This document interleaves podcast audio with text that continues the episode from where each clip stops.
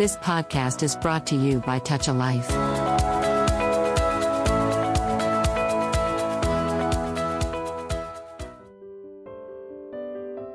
మన మెదడులో జ్ఞాపకాలన్నీ ఒకదానికొకటి ముడిపడి ఉంటాయంటారు. ఒక పేరు వినగానే దానికి సంబంధించిన శబ్దమో చిత్రమో వస్తువో కళ్ళ ముందు మెదులుతుందంటారు. కానీ కే విశ్వనాథ్ అన్న పేరు వినగానే ఎన్నో జ్ఞాపకాలు ఉప్పెనలా ఇంద్రియాలను ముంచెత్తుతాయి. పారవస్యం ఏదో అనుభవంలోకి వస్తుంది. ఇది ఒక్క రోజులో జరిగిన మాయ కాదు, ఒక్క సినిమాతో వచ్చిన పరిణతి కాదు. వెండి తెర మీద నీడలా కదలాడే పాత్రలకి జీవం పోసి వాటి విధిని లిఖించినంత దీక్షగా కళాఖండాలను రూపొందించారు విశ్వనాథ్. అందుకే తనకు కళా తపస్వి అన్న బిరుదే మరో పేరుగా మారింది. వ్యాఘ్రపాదుడు అనే ఋషికి శాప విమోచనం కలిగించడానికి కాశీనాథయ్య అనే గురువు తోడ్పడ్డాడు. ఈ ఉదంతం జరిగిన చోటికి వ్యాఘ్రపురి అనే పేరు వచ్చింది. అదే క్రమంగా పెదపులివర్రుగా మారిందని స్థల పురాణం. ఆ పెదపులివర్రులో జన్మించిన మరో కాశీనాథుడు మన విశ్వనాథుడు. పాశ్చాత్య సంస్కృతి హోరులో శాపవశంగా కనిపిస్తున్న భారతీయ కళలకు తన వంతుగా ఏదో ఒకటి చేయాలనుకున్నవాడు. సినిమా రంగంలో సాంకేతిక నిపుణుడిగా ఉన్న తండ్రి స్ఫూర్తితోనే అడుగువేశారు విశ్వనాథ్. సౌండ్ రికార్డిస్టుగా కెరీర్ మొదలుపెట్టారు. క్రమంగా దర్శకత్వం మీదకి ధ్యాస మళ్ళింది. ఆదిత్య సుబ్బారావు దగ్గర సహాయకుడిగా చేరారు.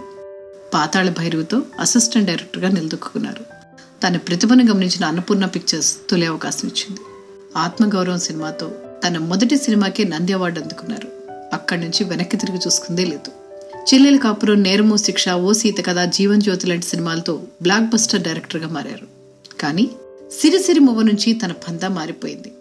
విశ్వనాథ్ దర్శకత్వంలోకి అడుగుపెట్టే నాటికి సినిమా అత్యంత ప్రభావవంతమైన మాధ్యమం. దాన్ని పూర్తిగా ఉపయోగించుకోవాలనుకున్నారు. ప్రణాళికతోనో ఉద్వేగంతోనో సినిమాల ద్వారా భారతీయ విలువలకు గౌరవాన్ని, ప్రచారాన్ని కల్పించే ప్రయత్నం చేశారు. విశ్వనాథ్ నమ్మకం వమ్ము కాలేదు. శంకరాభరణమే అందుకు సాక్ష్యం. నడివయసు నటుడిగా శాస్త్రీయ సంగీతమే నేపథ్యంగా రూపొందిన ఆ సినిమాను ఆడించేందుకు కూడా ఎవరూ ముందుకు రాలేదు. కానీ రెండో రోజు నుంచి మొదలైన ప్రేక్షకుల ప్రవాహం సినీ పండితులను కూడా ఆశ్చర్యపరిచింది.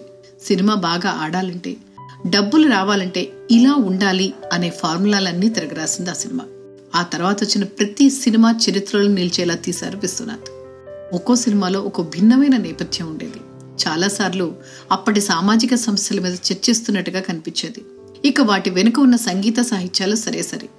స్వయంగా సంగీతం మీద అవగాహన ఉన్న విశ్వనాథ్ తన సినిమాల్లో ట్యూన్లు, పాటల్లో చాలా జాగ్రత్తగా ఎంచుకునేవాళ్ళు. సంగీతమే కాదు, సౌండ్ రికార్డింగ్, ఛాయాగ్రహణం, ఎడిటింగ్, నటన ఇలా అన్నిటి మీద విశేషమైన పట్టుండేది విశ్వనాథ్ గారికి. అందుకే తన ప్రతి చిత్రం, అందులోని ప్రతి షాట్ ఓ కళాఖండంలా ఉంటుంది. జీవితం ఓ కళలా కరిగిపోతుంది. కానీ అది మిగిల్చి వెళ్ళిన కళ మనిషి ఉన్నంత వరకు నిలిచిపోతుంది. అందుకే విశ్వనాథ్ లేకపోయినా తను తీర్చిదిద్దిన సినిమాలు ఎప్పటికీ ఉండిపోతాయి. You have just listened to T A L Radio Podcast. For more podcasts, visit w w w dot touch a life dot org.